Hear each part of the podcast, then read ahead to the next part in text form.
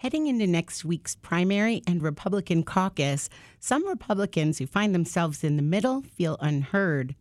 KUNR's Lucia Starbuck has more. 38 year old Reno resident Chris Burke is a veteran and an accountant. And as a first generation college graduate from a blue collar family, he also has student loan debt. He used to be a registered Democrat, but President Joe Biden, who he wishes would only serve one term, pushed him away. I got student loans. I wasn't expecting them to get paid off. I knew that that was a pipe dream, so I wasn't terribly upset about that. But as far as what he's done for me, that's what I can't speak to, so that's why I decided to give the other party a shot. So last year, Burke changed his party affiliation to Republican.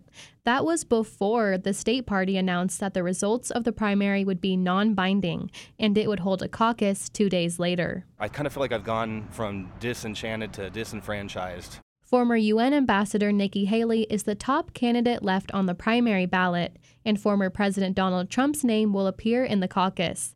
It's all but guaranteed Nevada's 26 Republican delegates will go to Trump. But Burke says he'll likely sit out and reluctantly prepare for a Biden versus Trump showdown in November. Neither of those two candidates are going to be around long enough to have to live with the decisions that they're making while they're in office.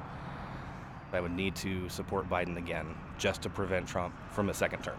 Luke Pascal, who owns a plumbing company in Reno, is also anti Trump. He says the former president has more baggage than the others. Pascal mailed his primary ballot for Haley, but he found out after that she can't win any delegates.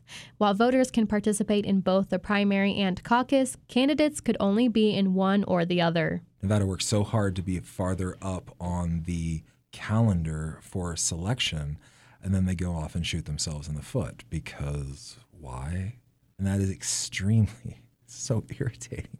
As a small business owner, Pascal would like to see fewer federal regulations, and he's personally impacted by high prices like material costs and health insurance. I changed my mind on like national health care, which of course is the anti thing for the Republican Party, but as a business owner, we pay a vast amount of money every month for health care.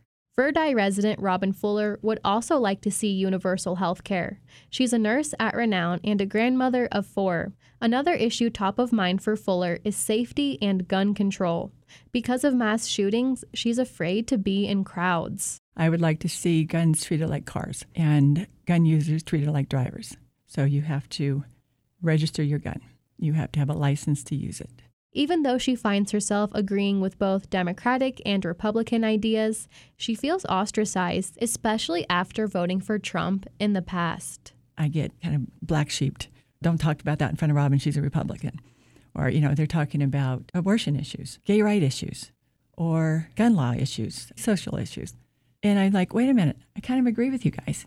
Peter Skugel is a Christian father of five in Spring Creek and volunteers as the Elko County Republican treasurer. He also wants to see civil discourse return. There's just so much name calling and vitriol, and you see it from both sides, really. That comes from the unfortunate fact that I think a lot of people almost treat politics like religion. Skugel says he likes Haley because she has the experience to lead the country on the world stage.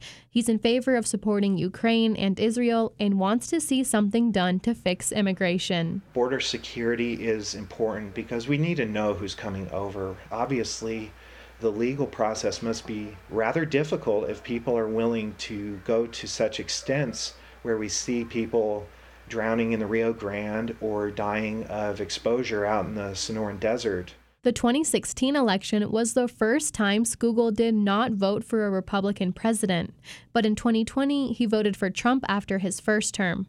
Although he likes Trump's Supreme Court picks, he's no longer a fan. When the election business happened, my attitude was let's wait and see how it shakes out in the courts when nothing was found, like no substantive evidence of widespread vote fraud, but he just kept going on about it. And then the disaster of January 6th, I was just done.